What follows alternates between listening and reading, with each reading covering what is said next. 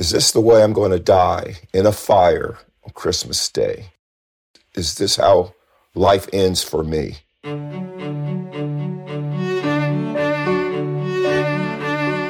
My name is Don Thompson, and I put fear on hold when I rescued a person from a burning vehicle.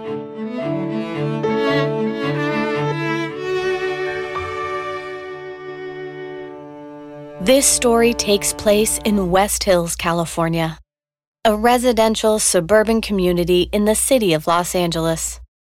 Don Thompson was home, getting ready to go to work. Little did he know that his decision to go in a little early would impact the life of a man he had never met before. That was a somewhat unusual Christmas from the very beginning. We usually have a tree, large tree up with presents everywhere, but this Christmas was very, very uneventful. I had dropped my daughter off at her best friend's home. At the time, my daughter was 13. And I was at home preparing to go to work, and I said to myself, Well, nothing's going on. Really quiet Christmas. The wife is at work. She's a general manager at a restaurant. And uh, I decided to myself, why don't I just go into work a bit early to relieve the guys who uh, are working their day shift so they can go home and see their families because there's really nothing going on in my household. So I hopped in the vehicle and headed off to work. The 101 and the 405 are freeways that Don took when he went to work. The Sepulveda grade that he mentions is a steep mountain pass that connects the Los Angeles basin to the San Fernando Valley. I was transitioning from the 101 to the southbound 405, about to go up what we call the Sepulveda grade, which is uh, the San Fernando Valley.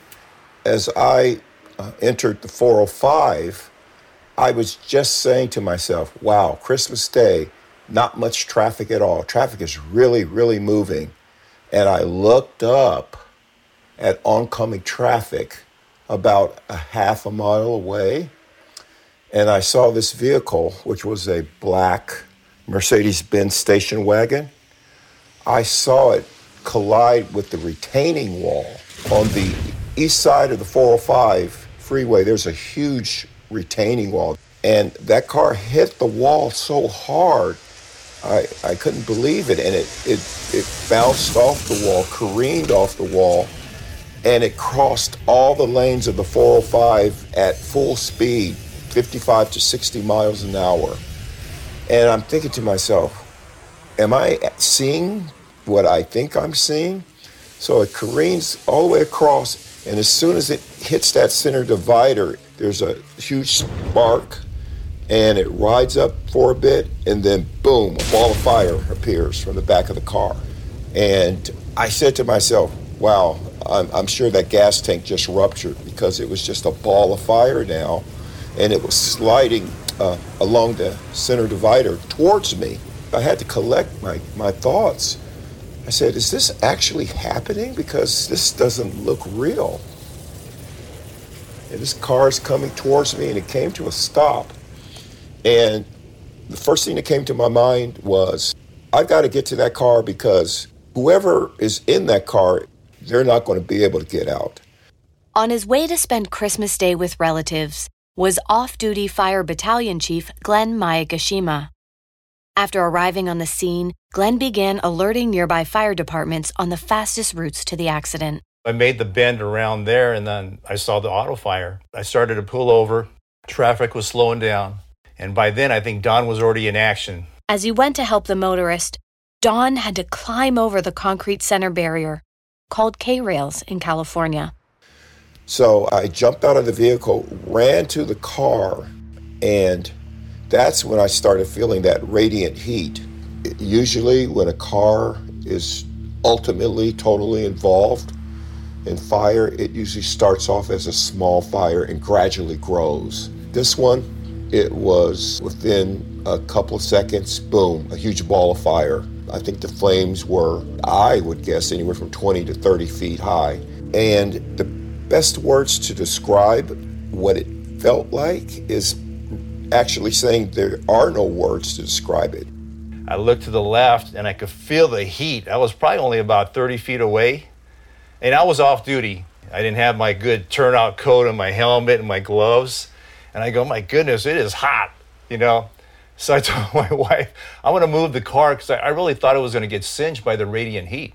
The heat is, is just phenomenal, how much heat that you're feeling. It, it is just not making sense.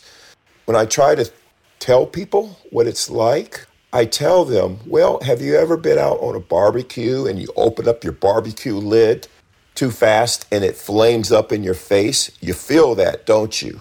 Yeah. Well, imagine about maybe 25 or 35 of those right in your face, continuously flaming up in your face. That's probably the best way I can describe what it felt like. According to the Federal Emergency Management Agency, a vehicle fire can generate heat up to 1500 degrees Fahrenheit, and flames from a burning vehicle can shoot out distances of 10 feet or more. It was just unbelievable, the heat. But, you know, knowing that there was someone in there, I had to do what I could do. So, first of all, I jumped over to two K rails to get to the vehicle. And once I was at the vehicle, I forced the driver door open because the front driver's side of the vehicle was, was severely damaged from impacting that K rail. I pulled the door really hard to get it open. And as I was pulling it, there was still so much fire right in my face. And there was fire coming up from the ground, more than likely from gasoline that was leaking from the vehicle. And I said to myself, I don't think I can get inside this door directly. Don quickly surveyed the scene to determine how many people were in the car. Okay, I've got one person in the vehicle, unconscious. So for a split second, I thought, okay, I think I can do this. So I reach in and I start grabbing for that seatbelt release. The simple act of releasing a seatbelt is something we all do without thinking. Now imagine doing it in the midst of an inferno, reaching across a person who is unconscious with only seconds to spare. And I'm fumbling around with this seatbelt release. The driver was unconscious, so he was slumped against the center console, which makes it very difficult to reach in against the person in the seatbelt latch. So I felt and I felt the latch and I'm thinking, okay, how does this latch release? Is it a straight down push? Is it a side push? What do I do? And I'm fumbling with it. All the while, the heat is just burning me and burning me. Again, Fire Battalion Chief Glenn Mayagashima. I could see the back of the car on fire, the engine compartment starting to catch fire and I could see the billowing smoke. And I'm assuming he had his seatbelt on. So I was starting to get tunnel vision. Initially, when I got to the car, I'm thinking, okay, what are all the options that you have? You can do this, you can do that, do this, do that, so this doesn't happen. But at that moment, when I was tr- trying to get to that seatbelt release, that was the only mission I had because if I couldn't get that seatbelt release, it would have been all over. So I'm fumbling with it and I'm fumbling with it and I'm starting to get the tunnel vision. It's as if everything that you see and think about starts to shrink and it becomes one point of focus. So I, am down to this point of get the seatbelt off, get the seatbelt off. I call it the zone. You know, when you play sports, you know, if you're shooting a basket or if you're catching a football, things slow down and it's it's almost like that that tunnel vision, the cognitive aspect of, of the human body, you know, where you have to slow down and your mind somehow slows but you know life continues at the same speed when things slow down it's as if that sensation of heat that you're experiencing is also slowing down and extended over a period of time i did manage to get the seat buckle off just before I got to that button and released it. Just a moment before, something flashed in my head, and it was the thought. I said to myself, just for, I don't know, a nanosecond, I said, Is this the way I'm going to die in a fire on Christmas Day?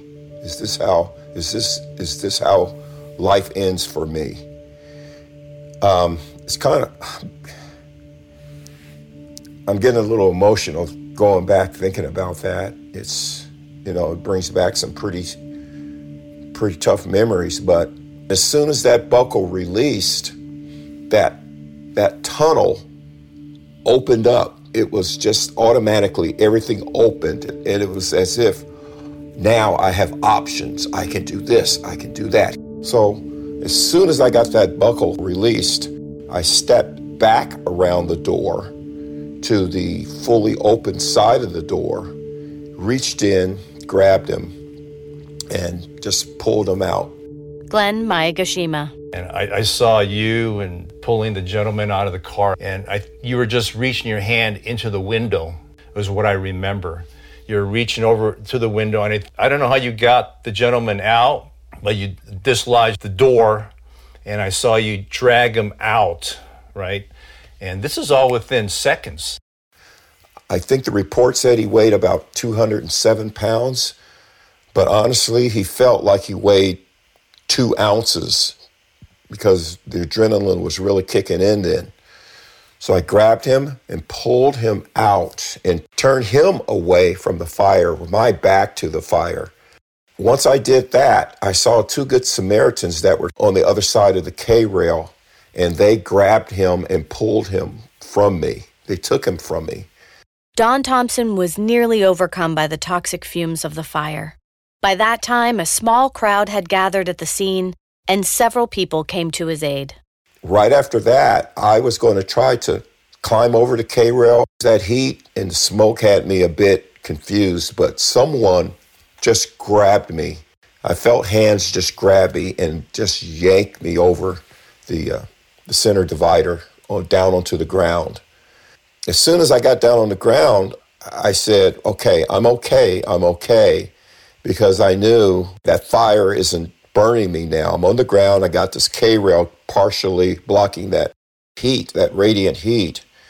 So they helped me up and walked me away back to an area where they had taken the uh, accident victim. They carried him because he was still unconscious, and to this day, he doesn't remember any of it. The man that Don pulled out of the car was 72 year old William McWhirter of Los Angeles who lost consciousness as a result of side effects from a new prescription medicine he had taken. A few months later, at a ceremony held by the Carnegie Hero Fund Commission, Mr. McWhirter got to meet the man who saved his life. There was an award ceremony in Long Beach, and I met him face to face. And we looked at each other eye to eye, and he said, Thank you for saving my life. It was Christmas Day. A man crashes his car into a wall on the LA freeway, and his car explodes. An off duty LAPD bomb squad officer just happens to be driving by. The difference between this man's life and death was literally seconds. All I can say it was almost perfect timing because if I had been maybe 10 to 15 seconds earlier, if I had gotten to that point, 10 or 15, I, I wouldn't have been able to turn around to get back to him.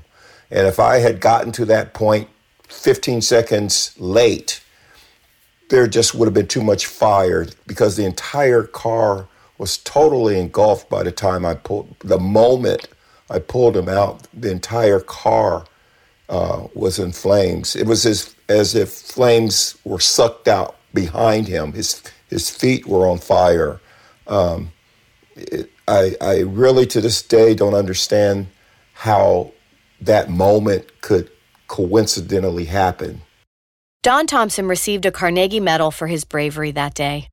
When the two men talked, they discovered they had a lot in common. Then Mr. McWhirter told Don a story that would stick with him for the rest of his life. You know, at that uh, award ceremony, when I met the victim, he told me that he was from the same state that I was born in. Uh, we're both were born and raised in the state of Ohio. At the time of the um, rescue, he was, I think, 72 years old. He told me that when he was a, a child, seven or eight years old, his best friend in the world was a girl named Molly. And Molly died as a child. And he told me that I came to him, I was basically sent by Molly as his guardian angel to protect him. When Don learned about the Carnegie Hero Fund, he didn't think he belonged in the group. I started reading about the heroes, the people who've saved others, those who've given their lives trying to save others. I was absolutely blown away. And I just said to myself, why are these people contacting me? I, I'm not worthy. After hearing these stories of these people who, uh, under so many different circumstances, went out there and put it all on the line. I said, "That's not me. I, these these people are on an, another two or three levels above what I did. This is why are you talking to me about this?" Although Don was more than deserving of a Carnegie Medal, he just felt like he was doing what he was supposed to do on that Christmas day, which is the message that Andrew Carnegie wanted to send when he created this honor more than a hundred years ago. I still to this day don't feel like I'm worthy of being amongst those people because those those people are they're they're amazing. They're they're really special. Yeah, and I would never put myself amongst them. I'm I look up to those people.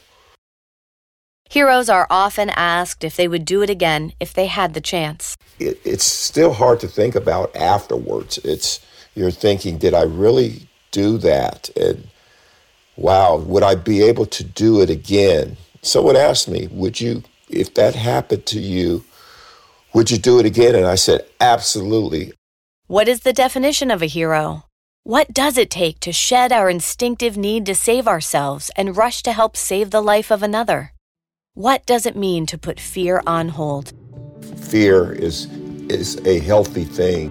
When you are afraid, you put the fear off to the side Realize the fear is there, but put that fear off to the side and do what you have to do to help someone. Many people who've never been in that situation, they see those who've committed heroic rescues, they think, wow, I could never be that person because that person, they were fearless. They didn't think about it. They just jumped in and did what they had to do. But I'm here to say, it's okay to be afraid. It's a part of being alive. It's something when you get a medal, a commendation, a citation, this, that, or the other. But there's absolutely nothing that takes the place of someone looking you straight in the eye and saying, Thank you for saving me. Thank you for saving me. Thank you for listening to Fear on Hold. My name is Eric Zahren, and I'm president and chair of Andrew Carnegie's Hero Fund, the 100 year old foundation that awards the Carnegie Medal, North America's highest civilian award for heroism. As president, I get to see the nominations of heroic acts that come in from across the United States and Canada. I'm constantly amazed at the extraordinary risk people willingly take on to save others, who are often strangers. Since 1904, we've awarded the Carnegie Medal to more than 10,000 people. This podcast is just a small sample of their incredible stories. Visit us at carnegiehero.org.